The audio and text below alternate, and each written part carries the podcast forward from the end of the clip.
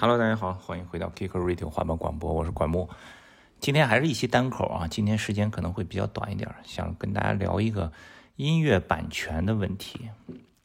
为什么这个滑板的播客要聊音乐版权的问题啊？事情是这样的，呃，Kicker Club 呢一直都是长期会接受投稿，国内有很多滑手自己拍了滑板的片子会发给我们，然后呢看我们可不可以在我们的公众号呀、其他的平台来。帮助宣传一下，发布一下。最近也是，就这一个星期比较多，大家也看了我们的公众号了。如果还没有订阅的话，你可以去微信搜索 KC Skate K C S K T E。你看我们周一、周二，嗯，都是连着发的，对吧？先是有一个白菜的视频，然后又是一个广东的野人的视频，然后又发了一个王帝的视频。遇到一个什么问题呢？就是作为我们来说，除了把世界的滑板介绍给中国，我们也想把中国的滑板介绍给世界，对吧？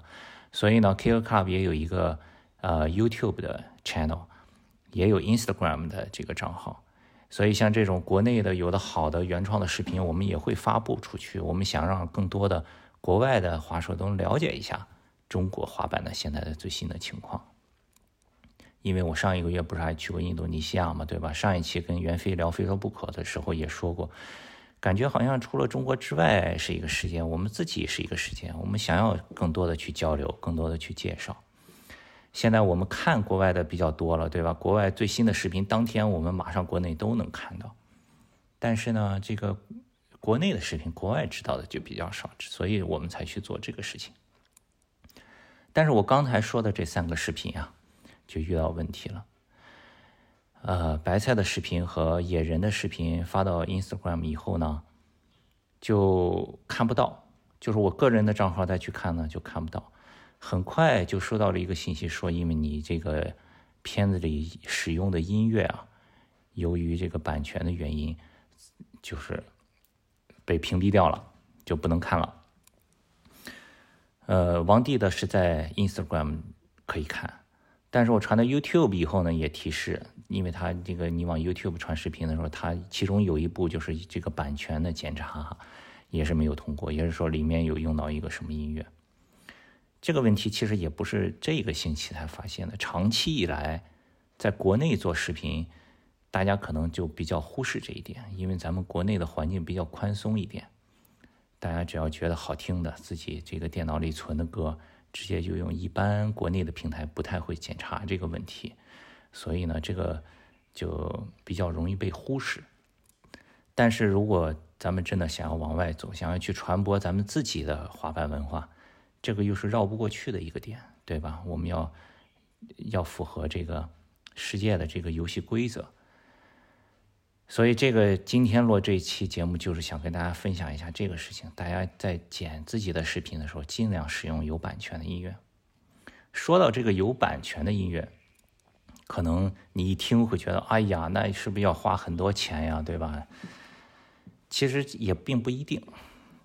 你像国外那么多滑板视频，他们的音乐有版权，他们都花很多钱吗？也不一定。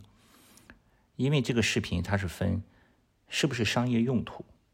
你商业用途的话，如果是给一个滑板公司、服装品牌、运动饮料拍广告，那肯定是要花花很多钱的。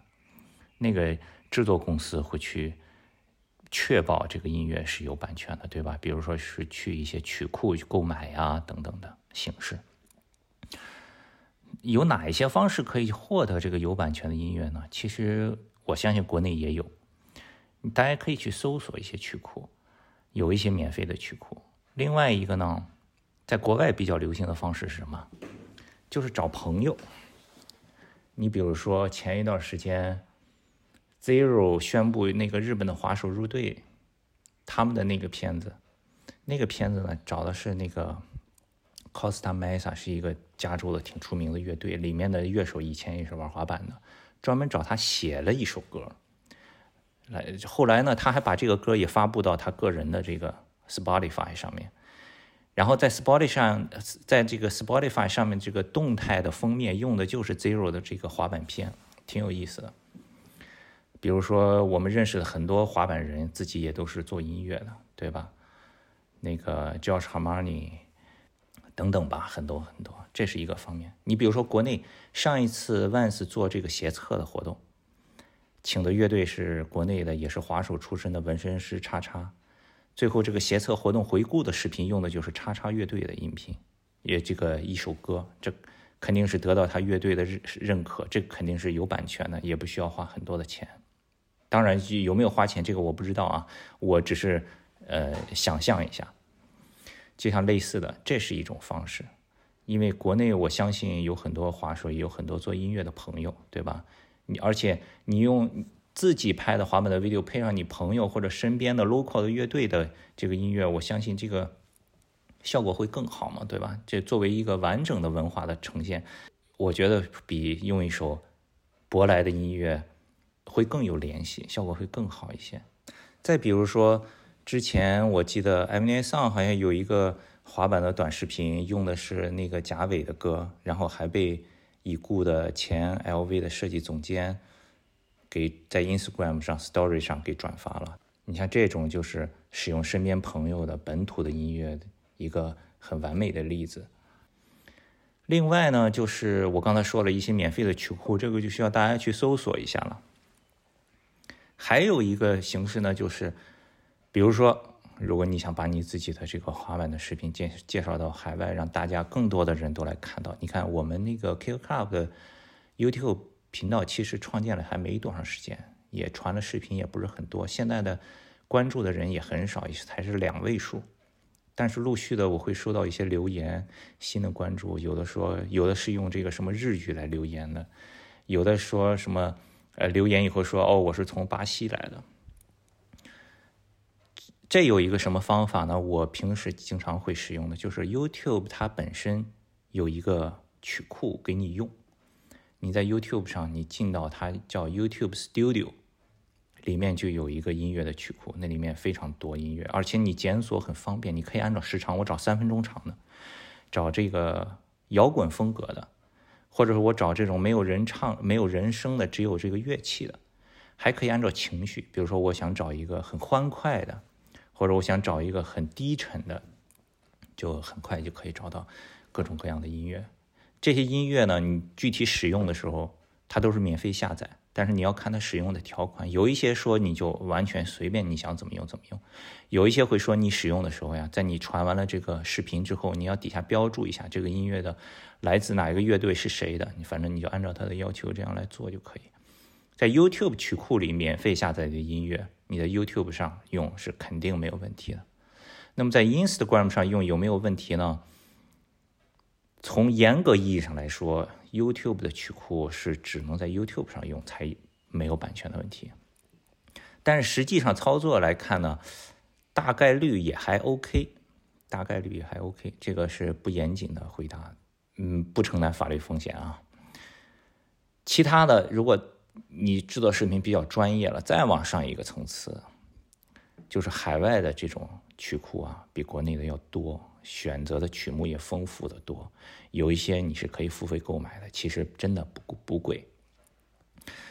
呃，而且还有一些订阅制的，你每个月只交只交，比如说什么两杯咖啡的钱，然后就可以在它的海量的曲库里头来选这些歌。因为毕竟大部分我相信华硕自己做的片子都是非盈利性质的，对吧？都是自己跟朋友来分享的这种片子，价格其实真的是不贵的。所以这个就是这一周，因为连续的发这个滑手的投稿的视频，呃，注意又再一次注意到了关于这个音乐版权的问题，想给大家一些分享。然后说到这儿，可能有的人会说说啊，你们做滑板媒体，天天从国外搬运视频，那还讲什么版权呀，对吧？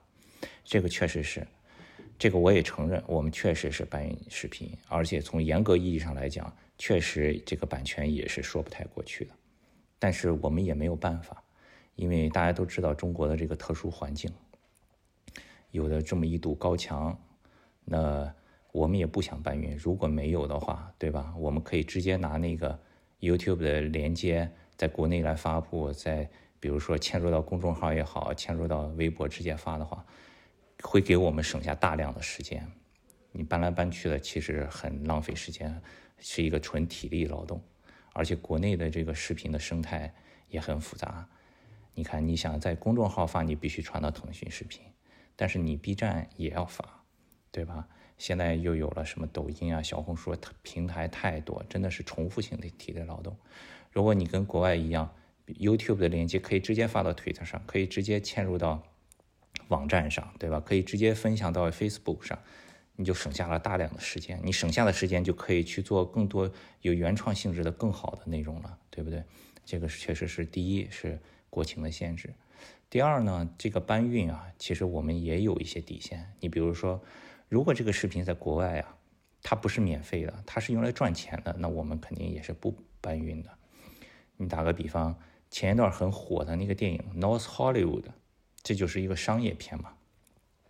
这个商业片别人是要上院线卖票挣钱的，所以呢，我们这个就肯定也不会搬运这样的电影。虽然有很多人在问。发过预告片以后，我们那个预告片有发到 B 站上，看的人还挺多的。好多人会问哪里有资源呀，哪里能看呀？这个确实没有办法。